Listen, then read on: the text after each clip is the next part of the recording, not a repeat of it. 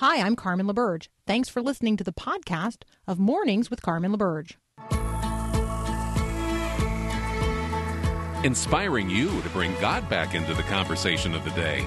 This is Mornings with Carmen LaBerge on Faith Radio.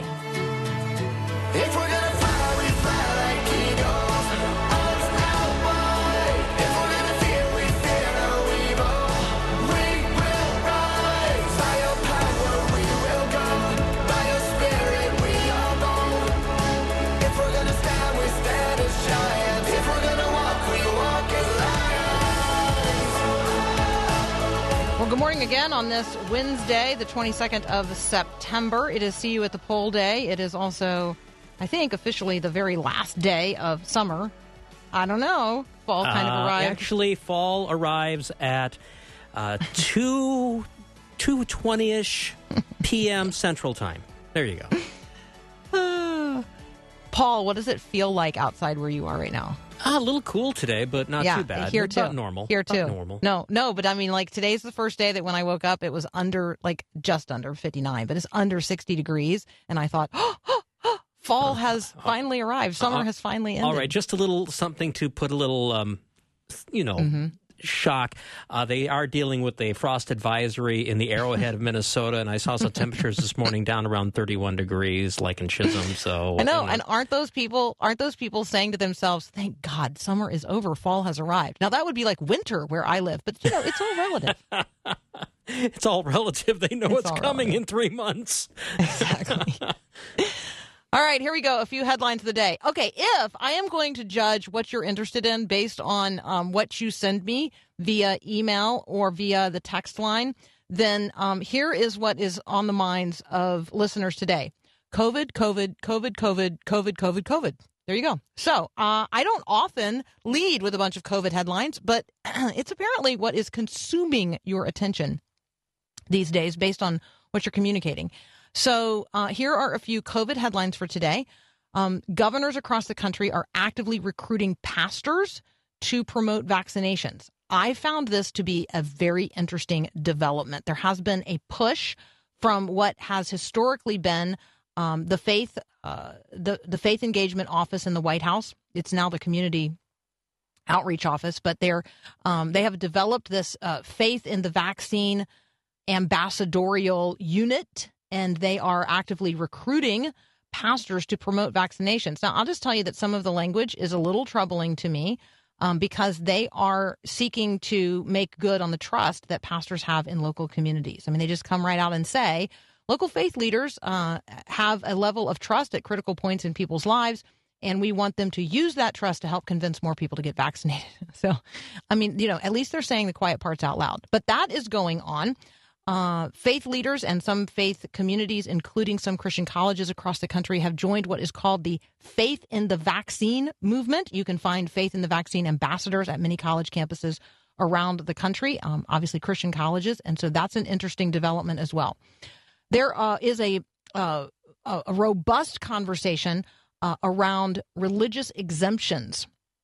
We have touched on this from time to time. I don't actually think that there's a legitimate religious exemption. Like you would have to prove to me um, where that is coming from. Um, do I think religious exemptions exist? Yes, I do.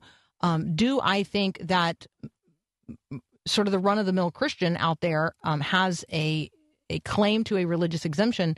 Um, no, I don't personally. But maybe you know of one that's not genuinely like at, at its most basic level political. It's is it is there a sincerely held religious belief that leads you to want a religious exemption for the vaccine? I'd, I'd love to hear about that if you have one.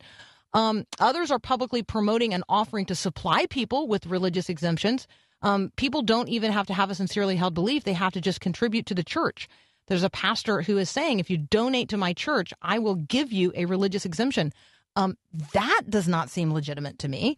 Uh, churches and other faith based organizations are preparing for laws that will require proof of vaccination before people can enter the facility. This one ought to raise our eyebrows and some level of alarm. So I'm looking here at an article uh, about a church in New Brunswick that is uh, testing out um, uh, like how they're going to read, scan those codes at the entrance. They've got um, you know, they, they want to be able to scan the um, the QR code that proves that a person is vaccinated. Now, this is currently in Canada, but you know, it's headed our way. Parents are preparing for a range of challenges related to the expectation of vaccine mandates for schools across the country um, as there are efforts to drive the vaccine mandate down below the age of 12. So, all of that is going on. Uh, in the midst of that, people are losing their jobs for refusing to be vaccinated.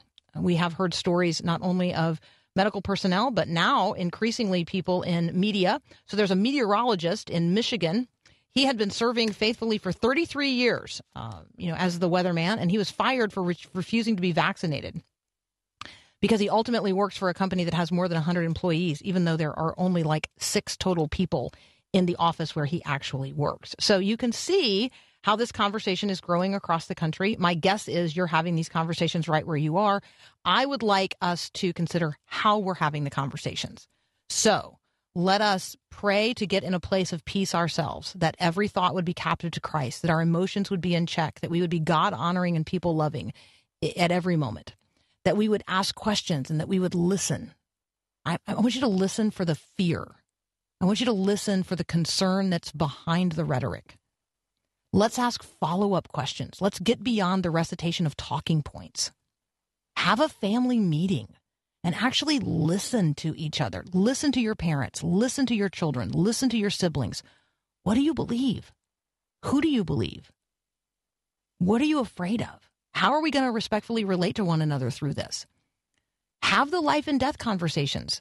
If you don't know how to unlock each other's phones, let me tell you, as a person in a house where that is now the stumbling block before us in a in an estate issue related to my brother-in-law who died of COVID, we can't unlock his phone. Let me just tell you, if you can't unlock somebody's phone, there's just a ton of information you can't access that would help you in the process. So what's your advanced plan? Let's be transparent in our communication with our loved ones. And yeah, let's share information very, very carefully and with wisdom verify your sources before passing on to others what you in turn have also received. Take the time to carefully vet the information that you are sharing, wherever it's coming from. Let's do so with wisdom. And let's be gracious. Let's be gracious. Not everyone is going to end up in the same place on any given point, um, nor on many of the larger questions in front of us. And our witness to Christ matters in the midst of all of this. So let's be gracious with one another. All right, next up, another one of my colleagues. It's like Colleague Day on Mornings with Carmen. This is John Brandon, Digital Media Director for Northwestern Media. And he and I are going to talk about some economic headlines. We'll be right back.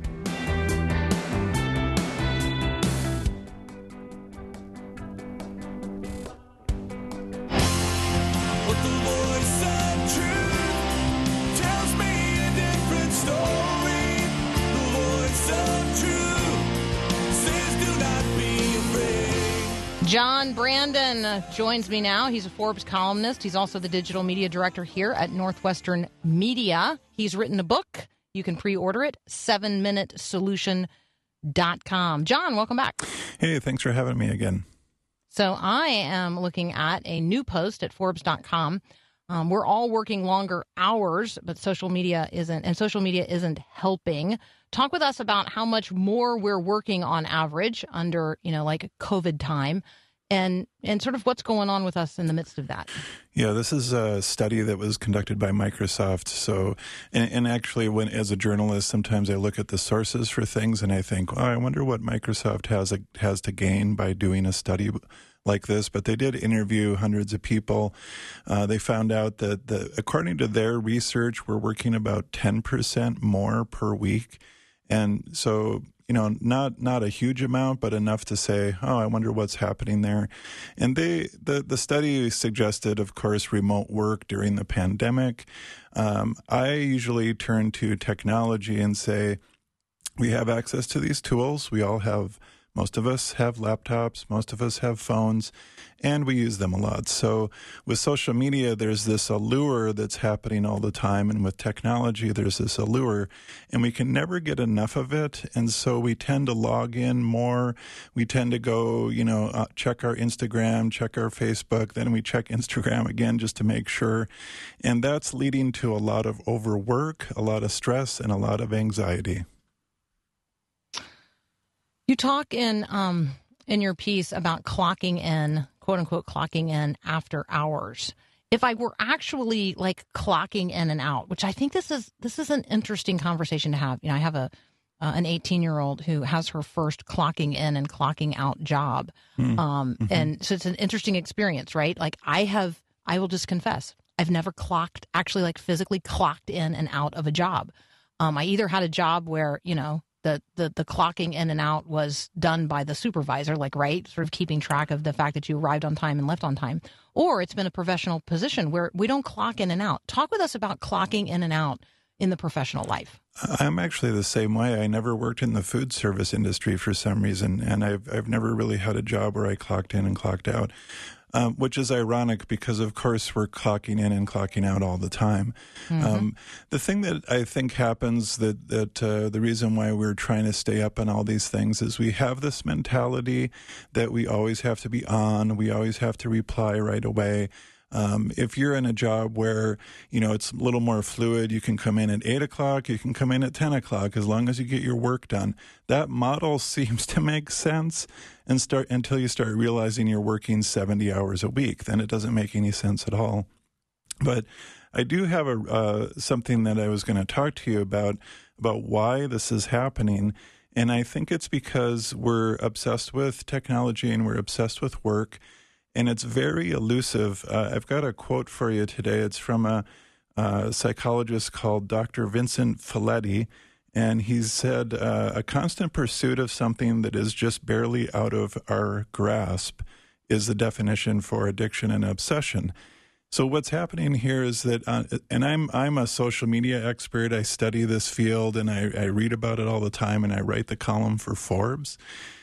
There's never really an end product. So you're scrolling through your feed, you never actually uh, arrive at the end of it. You know, it's it's infinite, and so if you can, I, I know in Minnesota up here we have a lot of people who fish. If you think of it as like a lure in a lake, it's always moving a little bit away from uh, from you, and you're being drawn to it. And then as soon as you get close to it, it moves farther and farther away, and that never stops. So. Um, just talking directly to people who struggle with this issue of being always on, being always available by email, you know, flipping through your feed all the time. Um, that's because there's this allure of technology and you're never going to find it. You're never going to reach the end of it. And so the question is, how are you going to battle against that? And I have some ideas on that as well. All right, we're going to take a very brief break. We're going to hear more of John's ideas when we come back. You're listening to Mornings with Carmen.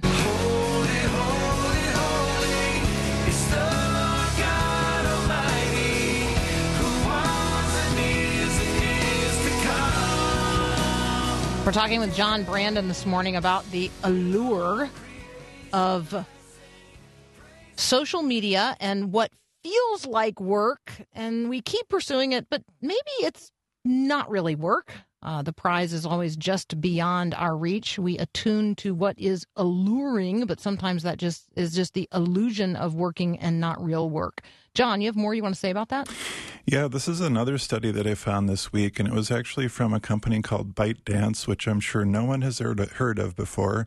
But they actually make this other little app called TikTok, so maybe you have heard of that one. In China, there's a different version of TikTok. It's the exact same app.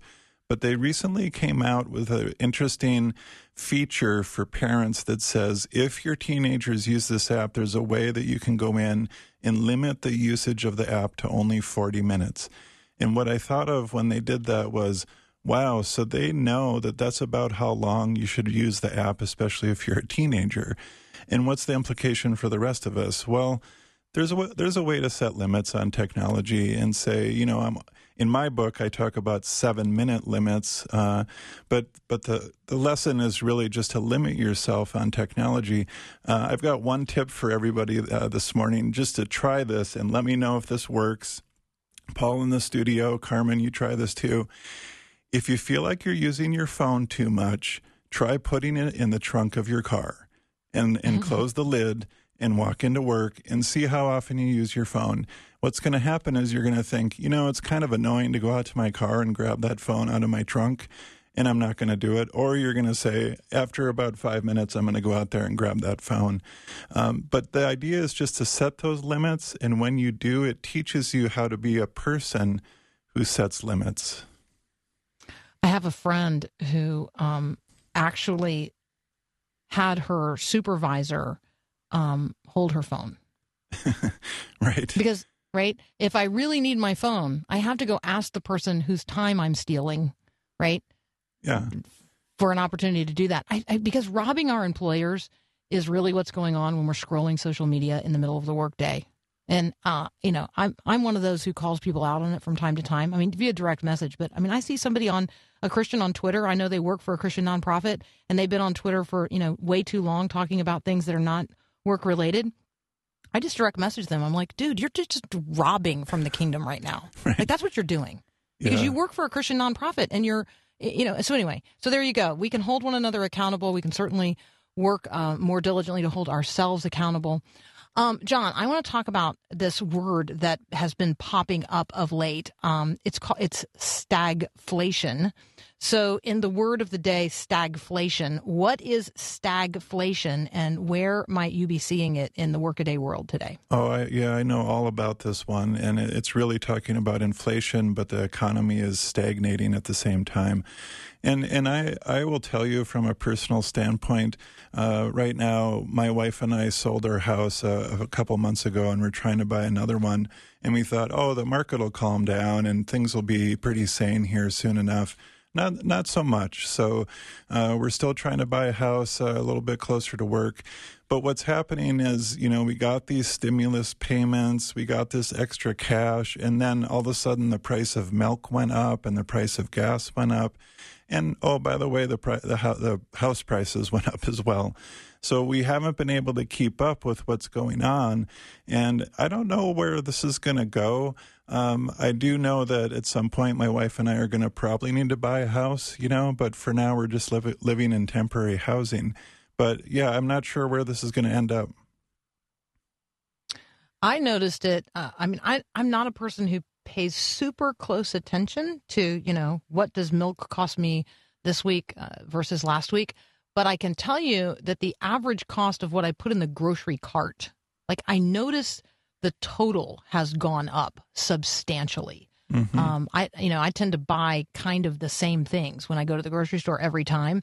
And there's an absolutely noticeable, I would say it's a 20 to 25% increase in the total cost of a of a basket of groceries, you know, year over year. I mean, I, that that it might not be quite that great, but it it certainly feels that great. I see it also at the gas pump. Those are the two places where I probably my eyebrows go up because like I'm paying attention in that moment to how much a, a total um, uh, tank of gas costs, even if I'm not paying super close attention to how much a gallon costs. Yeah, I don't, I don't know if there's a master plan to all of this, but whoever came up with the idea of giving us a lot of extra money and then raising prices on everything, I don't think that's working out too well.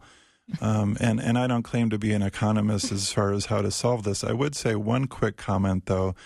Uh, there is there is a way to battle against the temptation and the allure of things and material items. Sometime I'd like to talk to you about, as a journalist, how I used to get FedEx boxes almost every day, full of all these different packages. And then one day I realized, you know what? I don't really need another package. I don't need another phone uh, case, you know, for my iPhone.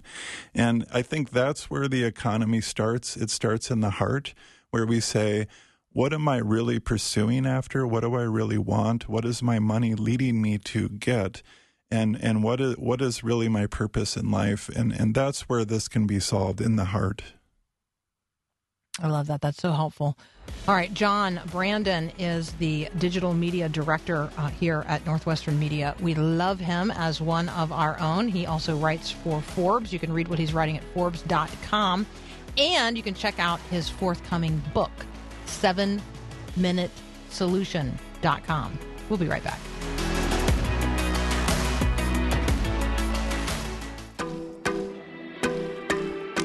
Ashley Abercrombie is what I would call an overcomer. She is going to teach us how to make love our habit um, in order that we can discover the resistance that we need to stay true to our convictions without sacrificing our relationships. Love is the resistance. That's up next. You don't have to hurry or scurry. The spirit led life does not panic, it trusts. This is Max Lucado. In Ephesians 1 19 and 20, the Apostle Paul reminds us that God's power is very great for us who believe. That power is the same as the great strength God used to raise Christ from the dead and put him at his right side in the heavenly world. The same hand that pushed the rock from the tomb can shove away your doubt. The same power that stirred the still heart of Christ can stir your flagging faith. The same strength that puts Satan on his heels can and will defeat Satan in your life. Just keep the power supply open. Who knows? You may soon hear people asking, What's gotten into you? You see, as God's story becomes our story, His power becomes our power.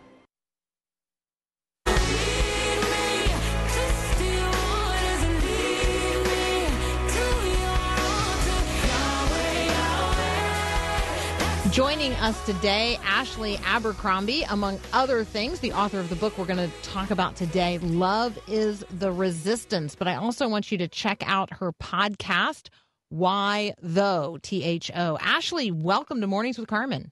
It's so great to be here with you, Carmen. Thank you for having me. Absolutely. So let's just start off with this. I really appreciate in the introduction that you say about yourself something that is totally 100% true of me. You say, in these pages, I wanted to be sweet. I really did. I wanted to encourage you how to live and move and breathe in this world, just like Jesus did. I will do my best to do that, but the truth is, I'm not sweet. There's no time for that. the days are urgent. The church in America is a cesspool of sin and hypocrisy, and there's a reckoning running along the same fault line of awakening. What in the world is going on, and what are you addressing in love uh, in this book, where it's really just centered on love is the resistance? Well, thank you for asking that question. Yes, I think, you know, a few years ago, I bet we could, most people could say they were a lot sweeter. and I feel like the days that we are living in, you know, we have been pressed and we have been triggered and we are fighting with our neighbors in the comment sections on Facebook and we are arguing over politics and religion and faith and who's doing what the best way. And for me, I'm just tired of it, Carmen. I want us to be in a place where we know how to get along, even though we disagree, where we can better understand that we are speaking to human beings who are made in the image of God, and that we do not have the right to say anything we want to say anytime we want to say it to anyone we want to say it to. And I think it's really important that idea that I do believe there is an awakening happening, but there's also a reckoning, and people need to repent and do better, truly. And the do better, this is what I just love about the book. The do better is to do love. I mean, it's to be Yeah. the people that we have been saved to be. So, set out for folks what you are um, seeking to accomplish in Love is the Resistance. Yes. So love, I believe, is one of those things that can be theoretical in our minds. It's it's one of those things that we think it's somewhere out there, or perhaps it's romantic love, or perhaps I'll have it one day when. But I love what Mike Foster says. He says that we learn love from people who do not love us. So we learn love from people who do love us. We learn love from people who do not love us, and we are shaped and formed throughout our life. And that teaches us who to trust, who to relate to, who to connect with, if we're worthy, if we're if we feel inferior, if we feel superior. Like all of these things are kind of shaped in our childhood, into our teenage years, into our young adult life, and then we begin to practice and play all those dynamics out in our adulthood. And it affect, it affects our relationships. It affects our sense of peace and well-being. It is, it affects our happiness and capacity to connect with others and be in meaningful relationships where we can be honest. It also affects our capacity to end relationships because sometimes that has to happen. There are necessary endings in life. And it also affects our capacity to redraw boundary lines when they are needed, when someone becomes hurtful or harmful or is hurtful or harmful in our workplace, in our home, in our family, in our friendships. We all have to redraw those boundary lines. And so I want to speak to some of these things and offer practical tools and ways to do that so that people can experience a more fulfilling sense of purpose in the world and more reciprocal, honest relationships where they are seen and known and where they have the privilege to see and know others. We are talking with Ashley Abercrombie. I know you're already thinking to yourself, wow, I want to hear more of what she has to say. Love is the Resistance is the book we're talking about today. Ashley, I'd love for you to kind of establish your credibility with people. Like you're you're a person who is familiar with conflict. You are a person who has overcome a number of very real challenges in your life. Uh, When you talk about uh, when you talk about relationships and when you talk about sacrifice and when you talk about love, you actually know what you're talking about. Yes, that is so true. So I have 18 years sobriety, um, 18 years sober from abuse of alcohol, drugs, perfectionism, and dysfunctional relationships, eating disorders. Like there's a long list of things I have gone through, of things I've had to suffer through, of things I've had to, you know, overcome in my own life. And I think that when I was first growing up, you know, and and as a young adult, I really didn't know how to have reciprocal relationships. I like to say that I had a PhD in pretending, and through my Mm. recovery work and through my studies and through my time of working with people for you know almost 20 years now in in the nonprofit and clergy space i've learned how to relate to others and i've learned how to redraw boundary lines and i've learned how to have these difficult conversations not only because they were necessary for my sobriety but also necessary for my survival i think that we're fooling ourselves or living in denial when we believe the lie that we cannot have fulfilling relationships or that we don't deserve fulfilling relationships. Perhaps we've made a lot of mistakes. Perhaps we've hurt a lot of people. It doesn't mean that you can't change and overcome. No one is born you know, an incredible communicator. No one is born knowing how to have healthy conflict. No one is born just knowing how to relate to others who are from different walks of life, who have different beliefs, are different ages, are diff- different skin colors, different cultures. No one is born knowing how to do that. But communication is a skill that we learn, and we do have the capacity to change. And I'm old school, and I believe that.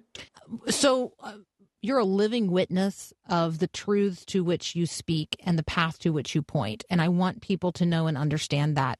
Um, Ashley is talking to us today as a sister in Christ, as a person who um, is walking the same path we are walking. She is familiar in her own life with brokenness. And she's also, in the book, one of the things I love that you say is that you're comfortable with others in theirs. I think that that is sort of the empathy that is necessary in order for love to be real and for a relationship to be genuinely reciprocal. This not just an acceptance of my own brokenness and not that I'm satisfied in in staying there and I don't want to wallow there like I am a person, you know, actively submitting to the perfecting influence of Christ in my life, recognizing I'm not going to get perfect on this side of heaven, but comfortable with other people in their brokenness. That mm-hmm. I think is the shift in thinking that has to take place. Yes, I wholeheartedly agree with you. And it's part of why I love the recovery communities because, you know, you lead with story and you lead with brokenness. So there is not this expectation to come into most recovery spaces and have it all together or be perfect or feel like, you know, in order for you to engage with others, you have to say the right things and do the right things and be the right things. You know, there is this expectation of, hey, we're all human here and we're all trying to figure this out and we have all made mistakes and we have all suffered from other people's mistakes and failures. And because of that, let's let's accept ourselves so that we can better accept others. And one of the things I noticed that is really missing in our public discourse, but I believe this breaks down into an individual level, is this idea of healthy differentiation. And we don't know how to do that. And healthy differentiation allows room for me or for you to say, I know what my wants, my needs, my feelings, my desires are. And then we are able to tolerate someone else also having those. And I think sometimes we don't want people to have other thoughts or other ideas. And we don't want people to really own their feelings or own what they're thinking and share that with us. We want, we have a tendency to want to either passively aggressively or full out aggressively or maybe a little passively control others. And we need our environment to be a certain way in order us to, in order for us to feel safe, secure, and satisfied. And that's not real life. So to your point, to be honest in relationship and to have the, the, a real encounter with love, you do have to be able to accept that you're not perfect and nobody else is either. All right, I want you guys to check out Ashley's website. Ashley, uh, it's actually Asha. Well, tell me how to say this. How do I tell them what the website is? Absolutely. So it's ashabercrombie.org. ashabercrombie.org. See, I was not reading that right. Okay, so I can see it now. Ash, and then her last name, abercrombie.org. We're going to continue our conversation in just a moment, and I'm going to ask her about the picture on the front of the webpage, and this gives her time to go check it out um, because that's a lot of chaos in the background, and I kind of appreciate it. We'll be right back.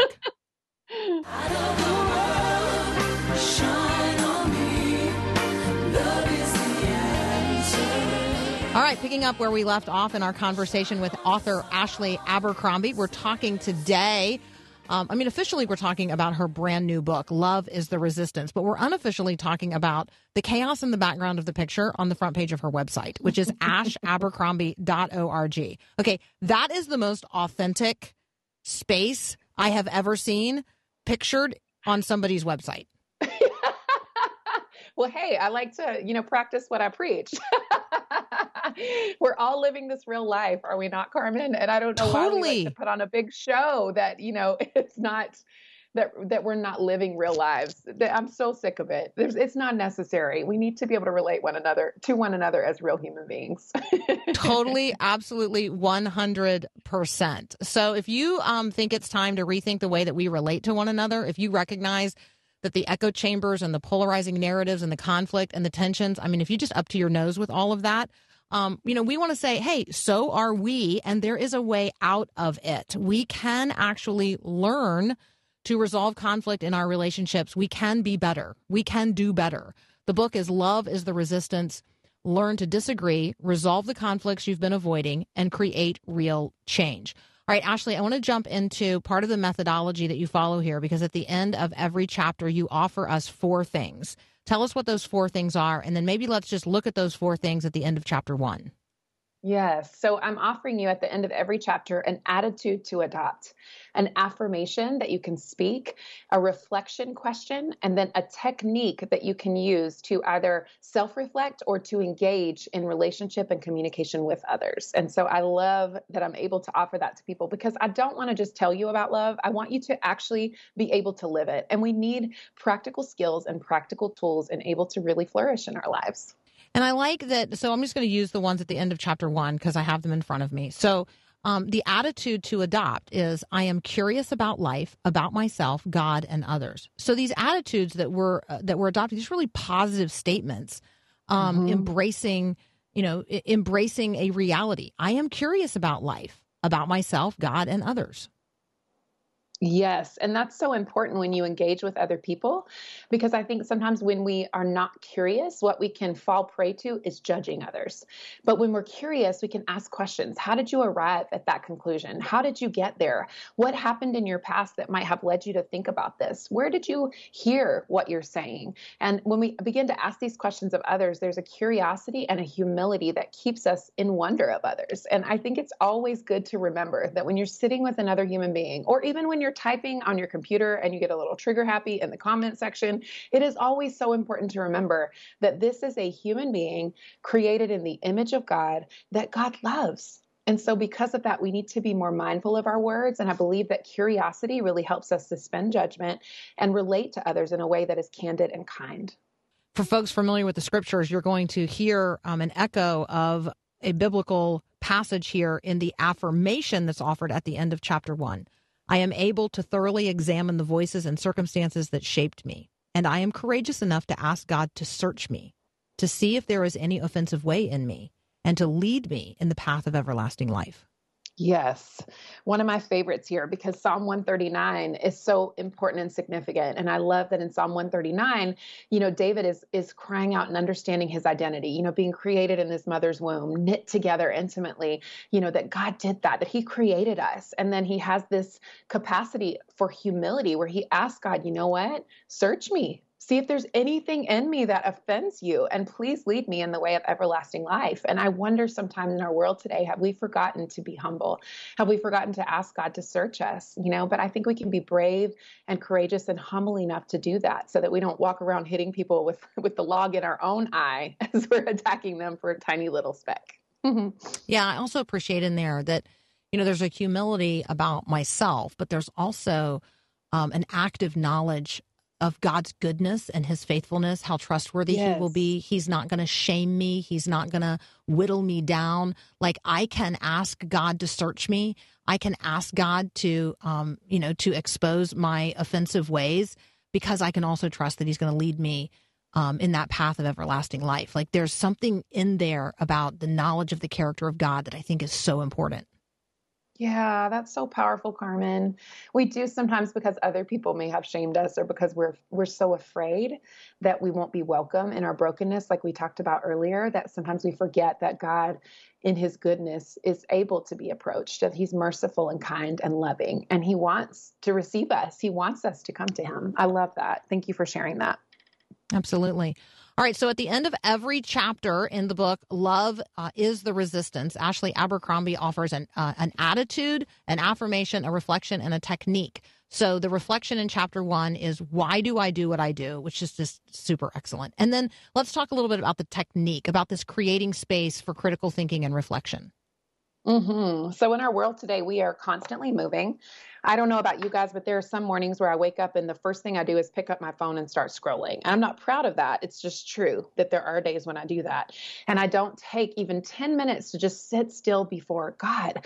And I think there's part of us that really needs that stillness, that solitude. And I love thinking about sitting with God without any distraction or any other influence, just being with him, not even expecting him to talk back. If he does, great. If I have a sense in my heart that God might want to, you know, speak to me, or if he might want to offer me his grace, or if he might want to help me be comforted or offer me peace, great. But just to sit with God for 10 minutes every day and make space for critical thinking.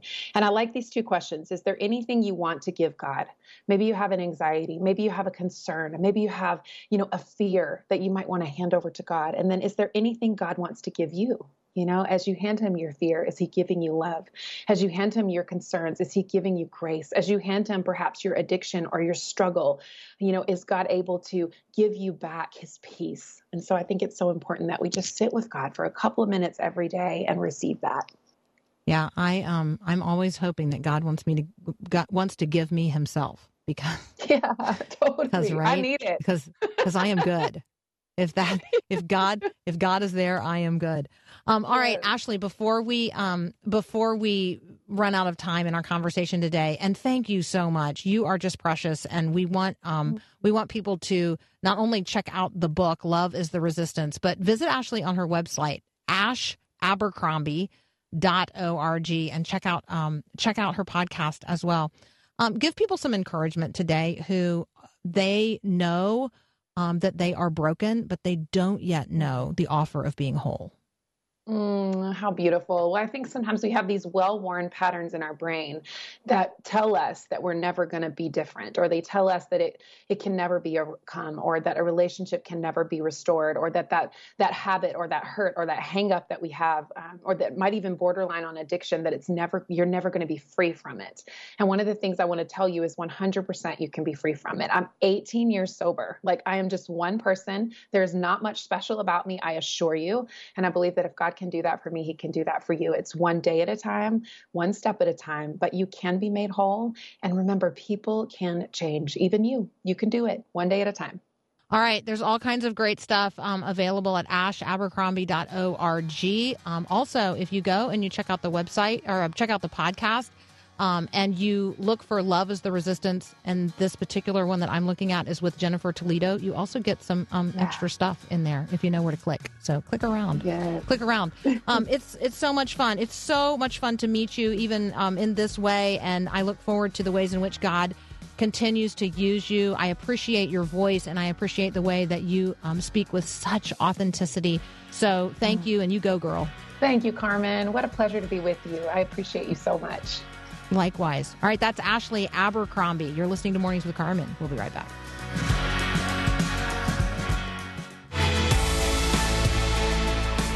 All right, I have good news for you. We have books. We have books to give away. I didn't know. And so, if you would like to enter the drawing for the copies of Love is the Resistance, go ahead and text the word book to 877 933 2484. I don't know. I really liked her. I hope you liked her as much as I did. This has been a really fun day. Thank you so much um, for the encouraging conversations that we have had the privilege of having with one another. Let me encourage you to uh, spend time today in the Word of God. Saturate your life. Spend time in the presence of the Lord in ardent prayer. Uh, let us seek Him. Let us seek Him first. Let us seek first the kingdom of God and his righteousness, trusting that everything we need is going to be added unto us as well. God is sovereign, God is good, God can be trusted, he's faithful and true. His mercies are new every morning, including this morning. All right, uh, we do have books to give away. Would love for you to enter the drawing for the copies of Love is the Resistance by Ashley Abercrombie that we have here in studio. To enter the drawing, just text the word book to 877 933 2484. If you missed my conversation with Colin Smith uh, or Rosie Bronson in the first hour, go grab the podcast. It will be posted later today at myfaithradio.com. Let me tell, tell you, um, it is shareable. It is, you're going to want to listen, you're going to want to bookmark it, and you're going to want to share it uh, with others. Really, um, really sweet time this morning uh, in the first hour of the show. All right, I've loved being with you. Thanks for taking me along uh, for the ride. Have a great day, and God bless. Thanks for listening to this podcast of Mornings with Carmen LaBerge from Faith Radio. If you haven't, you can subscribe to automatically receive the podcast through iTunes or the Google Play Music app. That way, you never miss an episode. It's also available anytime at myfaithradio.com.